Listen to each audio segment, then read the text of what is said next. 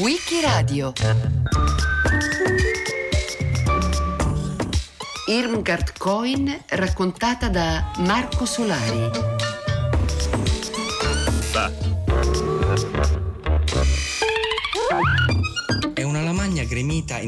In ogni angolo ad accogliere la romanziera tedesca Ingar Coin all'Università di Magonza nel 1979. Il professore che la introduce parla di rogo dei libri, di letteratura dell'esilio, di realismo, di nuova oggettività, di femminismo. Quando è il suo turno, la scrittrice, che dopo decenni di oblio e fiumane di alcol è stata finalmente riscoperta e gode di un tardivo e crescente successo, destinato a durare ben oltre la sua morte, la scrittrice, dicevo, legge brani dai propri libri, fuma una sigaretta dopo l'altra e dissemina di notizie false, di invenzioni, di episodi immaginari le interviste che rilascia in seguito. Soprattutto annuncia di star lavorando alla propria turbolenta autobiografia, di cui ha già scelto il titolo. Il numero selezionato è inesistente. Quando morirà tre anni dopo, il 5 maggio 1982, tra le sue carte di quell'autobiografia non si troverà neppure una riga. E il gioco con la celebrità, con la propria figura pubblica, con gli elementi autobiografici della propria opera, sarà una costante nella vita e nella produzione letteraria di Ingar Coin, nata a Charlottenburg, all'epoca un sobborgo di Berlino, il 6 febbraio 1905. Quando a otto anni la famiglia si trasferisce a Colonia per il lavoro del padre che è impiegato in una ditta che importa benzina nella città renana, dopo il liceo, Cohen studia recitazione alla scuola di arte drammatica, dove si diploma nel 1927. Il teatro sembra infatti la sua prima vocazione e per due anni Imgar si barcamena tra qualche ingaggio di modesto successo a Greifswald e ad Amburgo e il lavoro di dattilografa che intraprende per sbarcare il lunario. Si affaccia così contemporaneamente all'ambiente artistico e letterario e al mondo del lavoro, che all'epoca di rapidissime trasformazioni della Repubblica di Weimar sta mutando radicalmente. Si diffonde infatti a macchia d'olio la figura dell'impiegato, cui Siegfried Krakauer dedicherà nel 1930 un celebre saggio, Gli impiegati appunto. Si tratta di una nuova classe, sempre fantasmaticamente in bilico tra proletariato e borghesia. E in quel rinnovato contesto sociale la letteratura non trova solo nuove tematiche, ma soprattutto un nuovo pubblico, lo stesso che accoglierà i romanzi di Cohen la quale nel 1929 abbandona velleità teatrali e quotidianità impiegatizia per dedicarsi interamente alla scrittura. A spingerla a questo passo è l'incoraggiamento di Alfred Döblin, l'autore di Berlin Alexanderplatz, il grande epos della metropoli novecentesca, descritta con tecnica da montaggio cinematografico che influenzerà generazioni di scrittori e la stessa Cohen.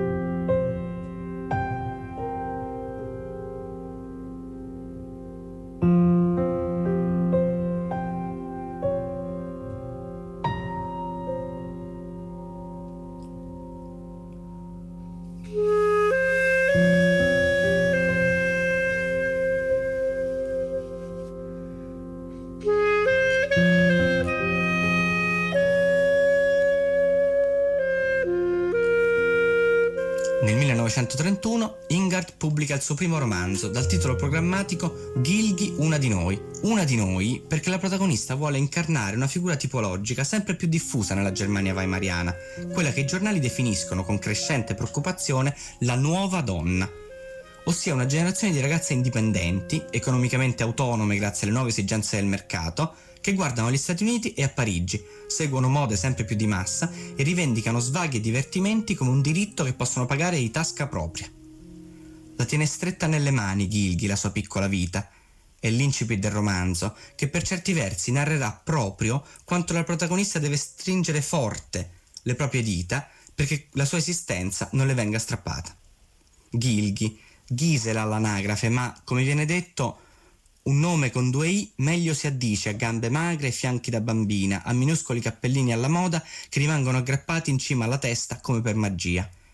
Gilghi, dicevamo, ha pianificato già tutta la propria esistenza.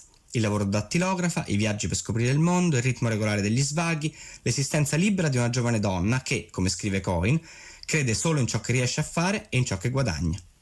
Con l'amica Olga, vero modello di computer spregiudicata indipendenza, se la spassano, ma sempre con una certa avvedutezza. E tutto sembra scorrere come deve in un paese che si è riscoperto frivolo e allegro dopo anni di militarismo. Anche la rivelazione di essere stata adottata non scuote più di tanto Gilghi, figlia di una società che non ricerca origini o appartenenze di clan, ma è affamata di futuro e di individualismo. Poi però Gilghi incontra Martin Brooke, scapestrato scrittore bohemien, e se ne innamora, e questo non era previsto. Le pagine sull'innamoramento sono descritte con una leggerezza piena di luce e di colori e sono davvero notevoli. Come spesso capita, Martin, tanto libero e sfrontato nel, in pubblico e nella sua scrittura, ha invece nella sfera privata idee assai retrograde e conformiste e ovviamente non se ne rende affatto conto. Ecco, Martin Brooke non abita da nessuna parte un girovago, un fannullone, uno spiantato. Girovago e fannullone lo è sempre stato, spiantato lo è da un paio di settimane. È stata una gran bella vita finché ha avuto le tasche piene di soldi. È andato a zonzo per tutti e cinque i continenti e in tutti e cinque i continenti ha speso soldi. Dappertutto c'era qualcosa di interessante, dappertutto c'era qualcosa di nuovo, dappertutto la vita riservava sorprese. Era infelice solo per creare un po' di contrasto per poi poter essere felice il doppio. A Stanleyville in Congo si era beccato una forma leggera di malaria. In Colombia un coccodrillo goloso aveva assaggiato un bocconcino della sua coscia sinistra. Entrambi gli incidenti, che non avevano avuto conseguenze rilevanti, non avevano minimamente scalfito la sua gioia di vivere. La fantasia di Gilghi è sempre stata una brava bambina.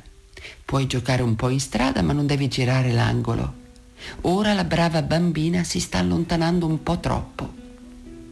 Martin racconta e Gilghi vede mari, deserti, campagne. Quello che vede non è la realtà, non trova le parole per dirlo, è sempre così. Vorrebbe tratteggiare le emozioni che prova con le sue proprie parole, render loro giustizia. Ah, le mie piccole grigie parole. È incredibile che ci sia qualcuno capace di parlare con così tanti colori. È seduta su una sfera bagnata dalla pioggia. Il sole è lontano nel cielo, lontano. Afferra due raggi di sole, uno per mano, se li lega stretti ai polsi. Si lascia sollevare. Ma lei è così pesante. I raggi di sole potrebbero spezzarsi. È sempre più vicina alla sfera calda e arancione del sole, fa sempre più caldo.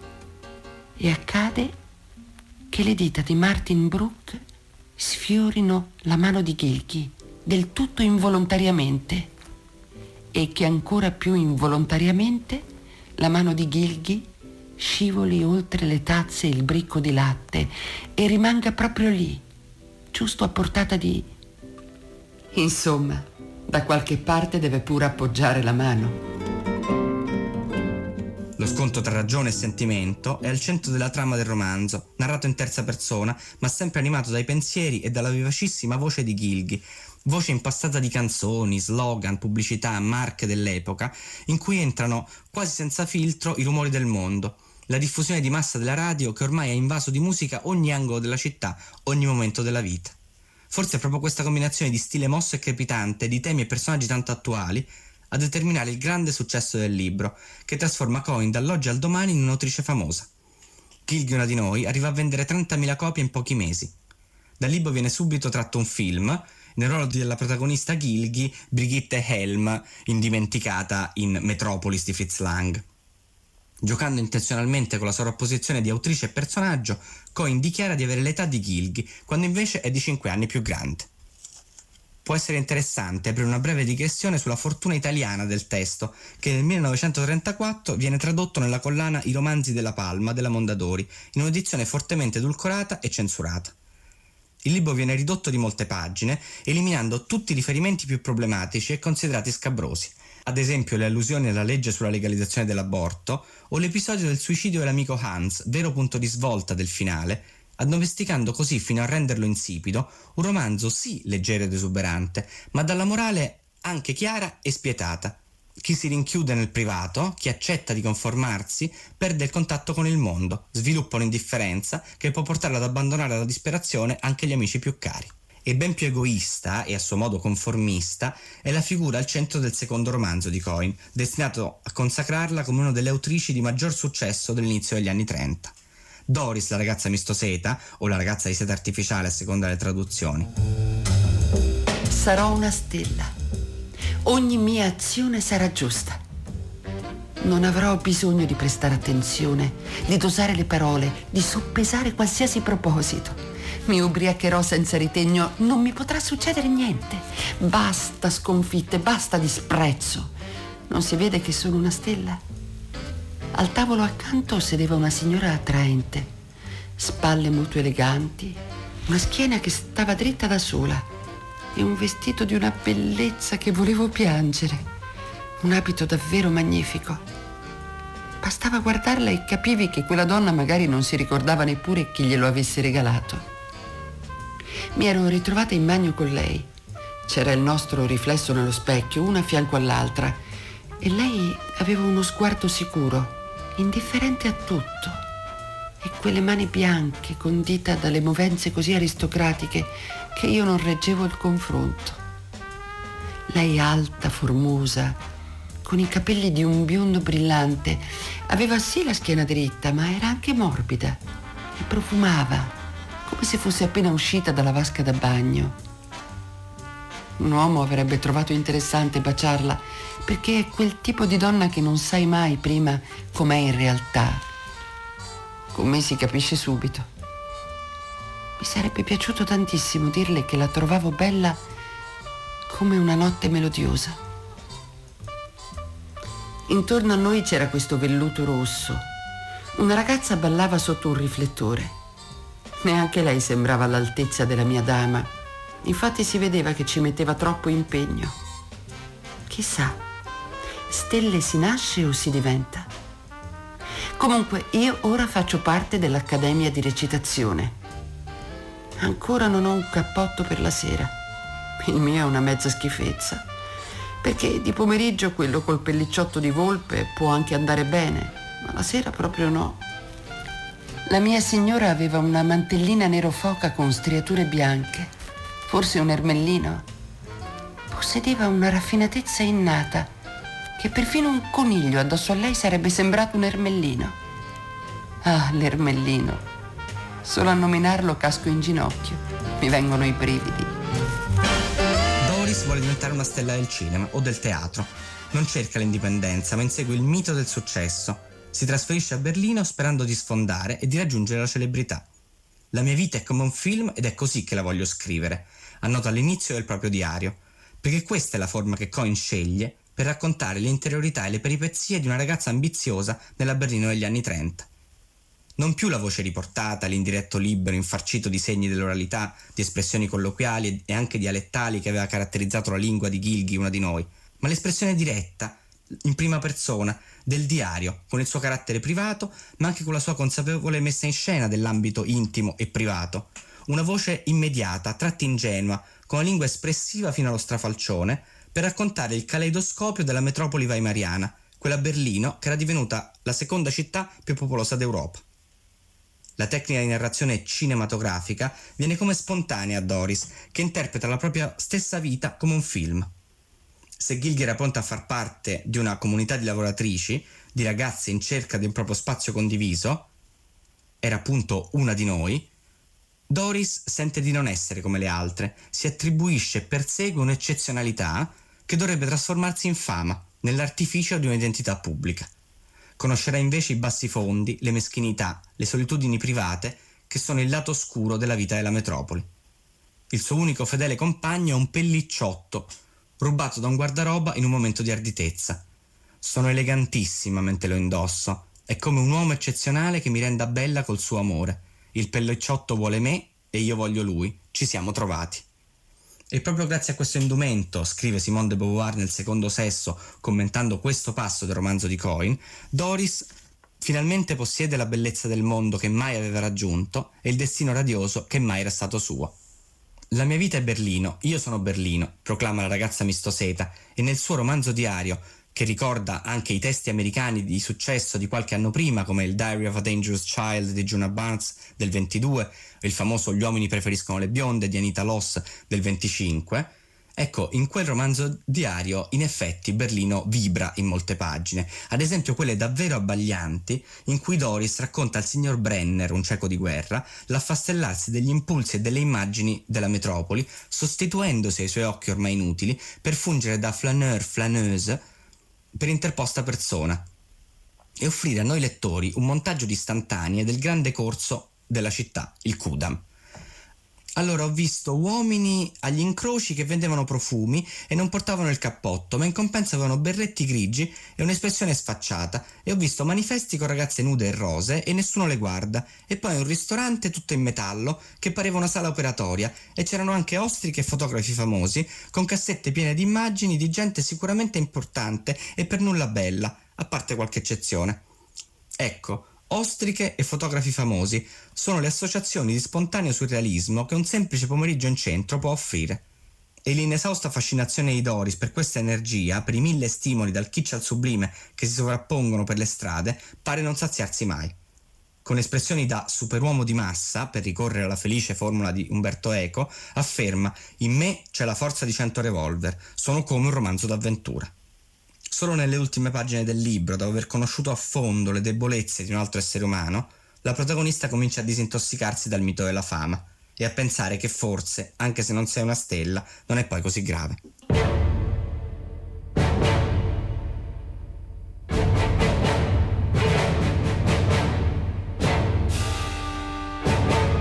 Doris, la ragazza mistoseta, è un altro grande successo, come dicevamo. Cohen è la scrittrice del momento. Nell'ottobre del 1932 sposa il romanziere e drammaturgo Johannes Stralo, di 23 anni più vecchio di lei, da cui divorzierà nel 1937. Ma la fama si trasforma presto in persecuzione. Nel gennaio 1933 Hitler ha preso il potere e poco dopo i romanzi di Cohen finiscono nelle liste nere dei libri proibiti e vengono ritirati dal mercato. Per tutta reazione, con un gesto provocatorio e rivoluzionario, l'autrice decide di far causa allo Stato tedesco per danni economici subiti in seguito alla censura. Ovviamente il processo non viene neppure imbastito e Cohen viene arrestata. Solo grazie allo sforzo della famiglia che paga un'ingente cauzione, l'autrice esce di galera. Per qualche tempo riesce a pubblicare in rivista articoli e racconti, eludendo i controlli, ma alla lunga la cosa non può durare. Intanto ho conosciuto il medico Arnold Strauss, amico di Brecht e Weil, con cui intesse una relazione amorosa che si svilupperà quasi esclusivamente nel contesto di uno splendido carteggio. Strauss, che per anni si considererà unilateralmente il fidanzato di Cohen, vorrebbe convincere la scrittrice a seguirlo negli Stati Uniti, ma lei deciderà di rinunciare, incapace di abbandonare l'Europa che tanto ama. Intanto si accumulano le sanzioni per le pubblicazioni non autorizzate e quando ormai un futuro in Germania non è più pensabile e il matrimonio con Tralo è diventato una pura formalità, Cohen inizia il suo movimentato esilio. Scrive un nuovo romanzo, un divertissement ambientato alla fine della Prima Guerra Mondiale, la storia di una monella, una bambina da non frequentare, come recita il titolo, che attraverso lo sguardo ingenuo e straniante di una ragazzina combina guai, racconta una società stremata dal conflitto bellico. Memorabili tra i tanti episodi, la lettera all'imperatore a cui la protagonista spiega con la pazienza che di solito si adopera per i bambini più piccoli perché la pace sia meglio della guerra, oppure la gita al circo in cui la ragazzina si lancia inopinatamente contro un orso ammaestrato, ma rimane illesa perché la povera bestia è talmente denutrita che soccombe pure all'assalto di una bimba.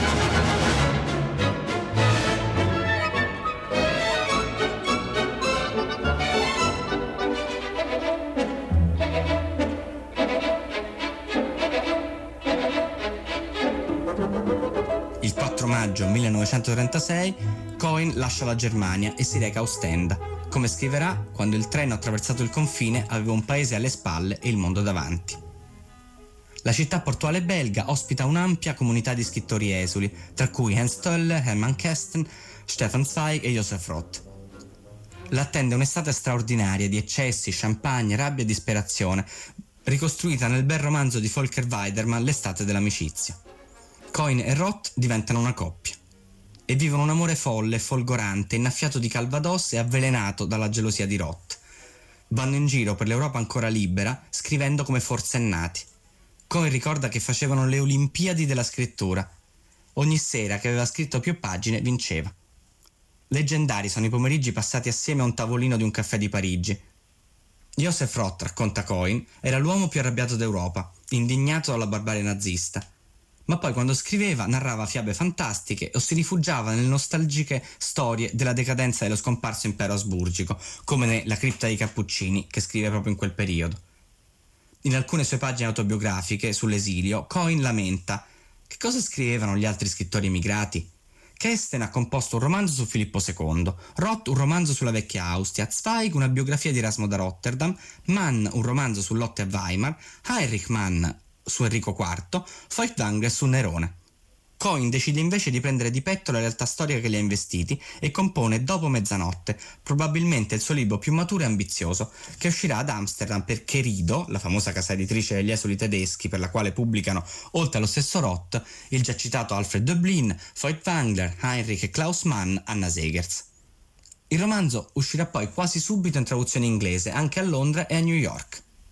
Partendo come suo solito dal punto di vista di una ragazza, la diciannovenne Sanna, Coin narra del giorno in cui Hitler entra in parata a Francoforte e racconta i destini di un gruppo di amici più o meno inconsapevoli di dover ormai scegliere da che parte stare. Oltre alla straordinaria descrizione di Hitler, tra le prime che ci ha consegnato la letteratura, raccontato non come un politico, ma piuttosto come un uomo di spettacolo, il cui saluto romano non è che la falsa promessa di una mano vuota, Dopo mezzanotte ci consegna anche un resoconto della quotidianità della società tedesca sotto il nazismo, rappresentandola in tutta la sua miopia e meschinità come una civiltà della delazione e del reciproco sospetto. Con la figura di Heine, intellettuale caustico e amareggiato e caduto in disgrazia, i cui corrosivi monologhi occupano larga parte della seconda metà del libro, Coin trova una voce per lei fino a quel momento inedita per mettere alla berlina l'ipocrisia e l'indifferenza che contribuirono all'ascesa del nazismo. Come è stato detto, questo romanzo racconta la banalità del male ben prima che la famosa definizione venisse coniata. Certo che la mia vita qui è un inferno. Se ne esce Aini serio e calmo. Ma dove vuoi che vada? Senza soldi, senza potermi guadagnare da vivere, senza credere in Dio, senza credere negli uomini, senza credere al comunismo o al socialismo, senza credere che le cose possano cambiare e migliorare negli anni a venire. Ho amato gli uomini per più di un decennio ho scritto fino a farmi sanguinare le dita e a svuotarmi la testa per avvertirli della follia, della barbarie che stava arrivando. Come un topo che voleva fermare una valanga a forza di squittii. La valanga è venuta giù e ha travolto tutto e il topo non squittisce più. Sono vecchio e ridicolo. Non ho né la forza né la voglia di ricominciare da capo per l'ennesima volta. E poi ora neppure ce l'ho la possibilità di ricominciare da capo. Quello che credevo di dover dire l'ho detto, a modo mio e con le mie parole. E quello che avrei ancora da dire ci pensano già gli altri a dirlo al posto mio. In quest'epoca inflazionata di parole, non è un male se ci si prende un attimo per riflettere e si sta un po' zitti. Sa, ero un giornalista brillante e di spirito.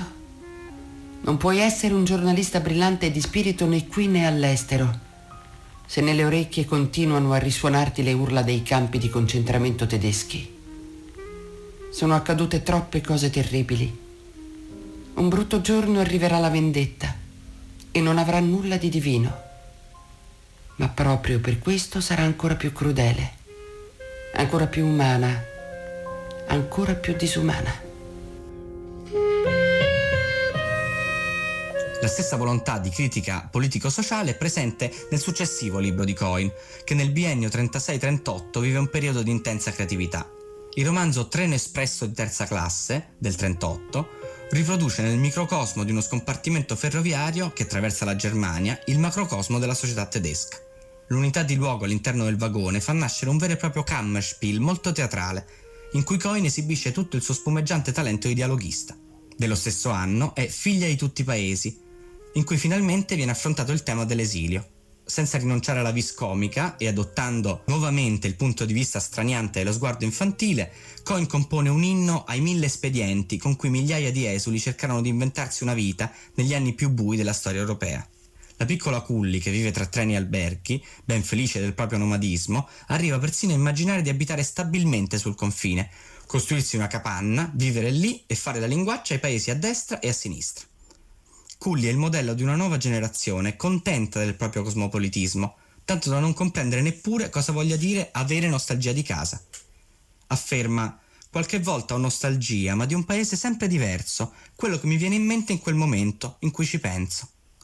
La sua è una sorta di patria plurima composta di ricordi e momenti vissuti e non sostanziata da una qualche appartenenza ideologica. Qualche volta penso agli autobus canterini della Costa Azzurra, a un prato di Salisburgo che sembra un mare di iris blu, all'albero di Natale a casa di mia nonna, alle slot machine di New York, alle conchiglie giganti della Virginia, alle slitte di paglia e alla neve della Polonia. Nell'esistenza reale di Coin, però, l'esilio ha un peso. Come vaticinava il personaggio di Heine in Dopo mezzanotte, ogni paese in cui andrai sarà duro e scivoloso come un guscio di castagna. Si è stabilita in Olanda. Nel 1939 Joseph Roth è morto malcurato a Parigi e allora nel 1940 Coin decide di rientrare in patria. E per farlo architetta uno stratagemma giocando ancora una volta con la propria identità. Con l'aiuto di un amico giornalista diffonde la falsa notizia del proprio suicidio. Destino purtroppo niente affatto implausibile per un'autrice con la sua biografia. Così, il 16 agosto 1940, il Daily Telegraph pubblica il suo necrologio e dopo poco Coin riesce a rientrare in Germania sotto falso nome, dove vivrà isolata e nascosta gli anni della guerra. Con la caduta del nazismo e la nascita della Repubblica Federale, la scrittrice cerca di tornare alla ribalta, ricontatta i vecchi amici, stringe un rapporto di reciproca stima con Heinrich Böll, ma i romanzi pubblicati negli anni dell'esilio non ottengono il riscontro sperato e il libro del 1950 Ferdinand, l'uomo dal cuore gentile, storia di un reduce tra le macerie del dopoguerra, viene quasi completamente ignorato da critica e pubblico. Lo stesso destino avranno anche le sue successive pubblicazioni. Così Doris ama la vita e perdona sempre la vita, gli uomini, il prossimo e anche se stessa. Io sto talmente bene con te. Allora, io avrei tanto desiderato che tu stessi bene con me. Perché... Oh, ma sei tonto, non capisci niente perché... Oh, io non riesco a dirlo. No. Non lo capisci? Non posso, non posso. Un'attrice e un regista di fama mondiale hanno creato questa sorprendente figura femminile di cui gli uomini scoprono lo sguardo allegro e l'irresistibile carica di simpatia. E Doris, né ingenua né perversa, né agnello né lupo, scopre la grande città con le sue insidie e le sue trappole calamitate e la gran vita, con la sua fauna sorda, difficile, disillusa. Ah, uh-huh, ci siamo. Eccolo con quelle mani fredde. Se dico di sì, posso aver tutto come lei. I soldi, il visone, la Cadillac. Coin vivacchia con collaborazioni come giornalista, scrive per la radio. Neppure il film tratto da Doris, la ragazza mistoseta nel 1960 dal regista Julien Duvivier con il titolo La gran vita, in cui Giulietta Masina veste i panni della protagonista, riesce a sottrarla dall'oblio. Le crescenti difficoltà economiche e l'abuso di alcol portano Cohen persino a periodi di internamento in ospedale psichiatrico. Nel 1977, grazie alla critica femminista e a una serie di ritratti pubblicati sul settimanale Stern, dedicati a scrittrici e scrittori perseguitati dal nazismo, intitolata I poeti bruciati, Cohen viene riscoperta. Di colpo tutti la vogliono, la intervistano, la invitano a presentazioni, i suoi libri vengono ripubblicati, vince persino un prestigioso premio letterario. Per qualche anno si gode la rinnovata fama, ma poi, nel 1982, si spegne per un tumore ai polmoni. Ingar Coin visse una vita non facile. Con i fuochi d'artificio dei suoi romanzi, illuminò per qualche anno la notte della letteratura europea, riuscendo a restituire in pagine agili e godibilissime la complessa temperie del suo tempo, e rivendicando sempre, pur nel cuore della disperazione, quella forma di decenza che è il diritto all'allegria. Il 5 maggio 1982 muore a Colonia in Germania Irmgard Coin. Marco Solari l'ha raccontato a Wikiradio. A cura di Loredana Rotundo con Marcello Anselmo, Antonella Borghi, Natascia Cerqueti, Lorenzo Pavolini e Roberta Vespa. Per riascoltare e scaricare il programma vai sul sito di Radio 3 o scarica l'app RaiPlay Radio.